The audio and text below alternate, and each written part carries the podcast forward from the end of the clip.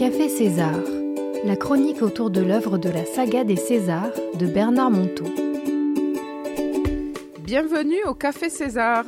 Comme chaque semaine, nous allons découvrir ensemble une petite histoire de sagesse à la César, ce vieux héros des personnages presque mythiques des romans de Bernard Monteau. Et je suis en compagnie de mon ami Patrick Fijac et de nos fidèles invités Georges Bonjour. et Christian. Bonjour. Alors, quelle histoire aujourd'hui nous allons découvrir? Une belle question. Un don est-il vraiment désintéressé? On l'écoute.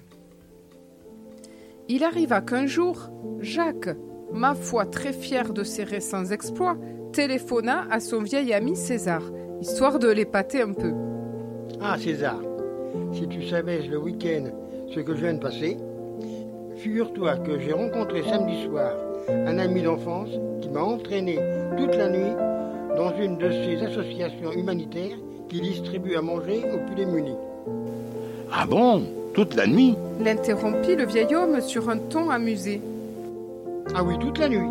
Et si tu savais comment cela fait vraiment du bien de donner de sa personne, de donner aux plus pauvres, je me demande si ce n'est pas moi qui en ai le plus reçu dans cette histoire. En tout cas, au petit matin, j'étais en pleine forme. Tu te rends compte?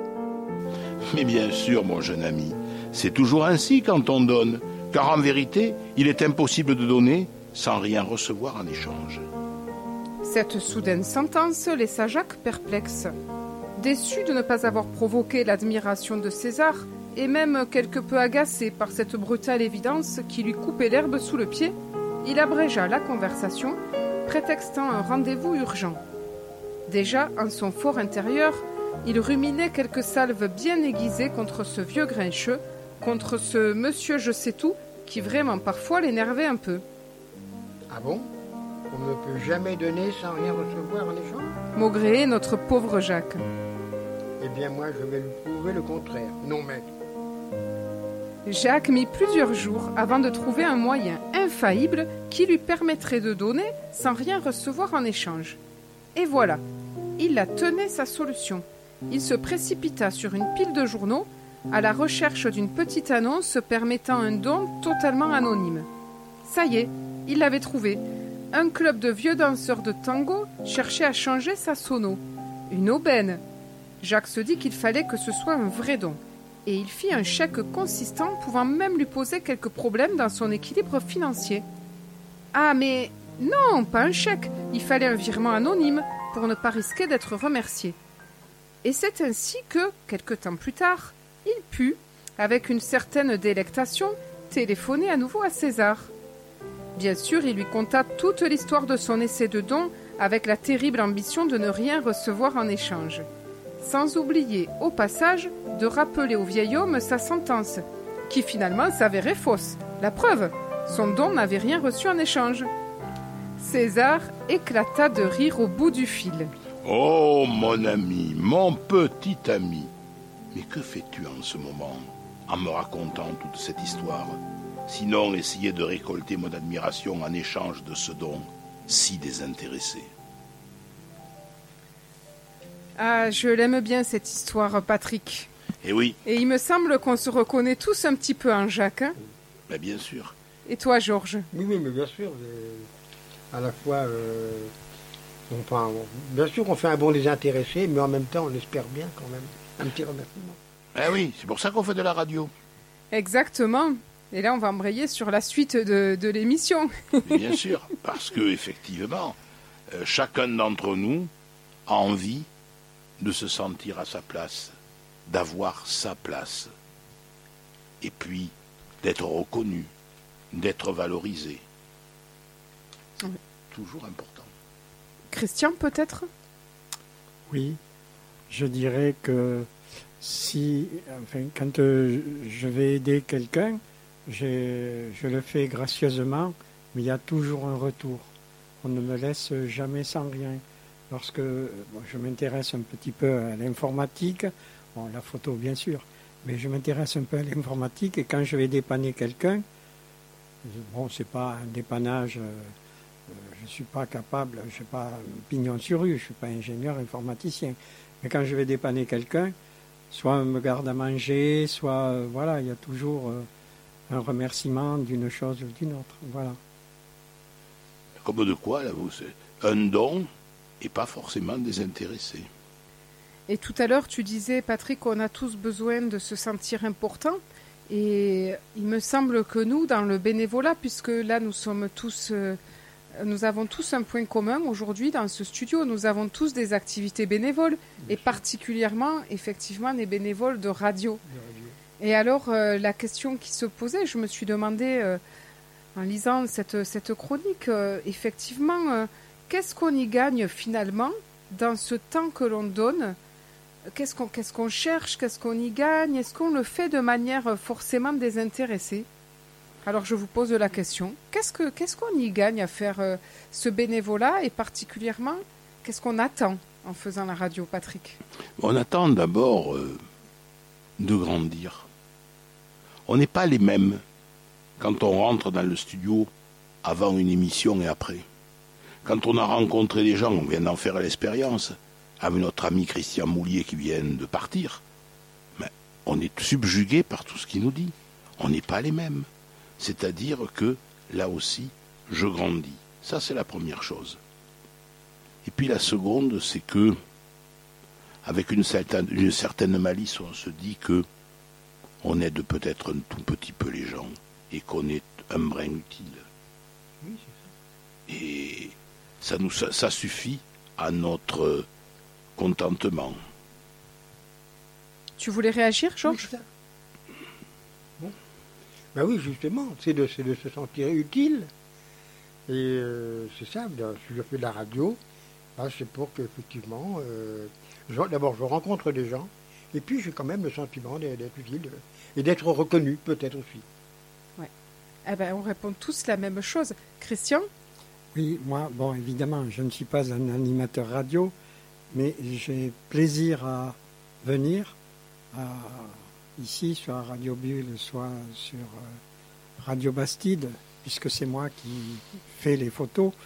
Et ensuite, j'ai plaisir de voir mes photos publiées euh, sur le site de.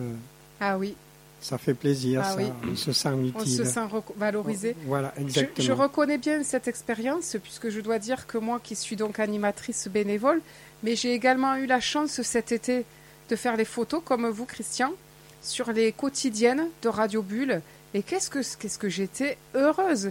J'ai fait des rencontres fabuleuses. J'ai eu des pour moi c'était des vacances.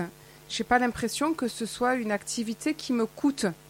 J'étais en train de me demander finalement le bénévolat, en tout cas dans quelque chose qu'on aime, et moi ça, ça ne me coûte pas parce que c'est un vrai plaisir. Mais oui, Rencontres fabuleuses, des sorties euh, que- auxquelles je n'aurais pas pensé, que j'ai découvertes cet été, des nouvelles personnes à interviewer.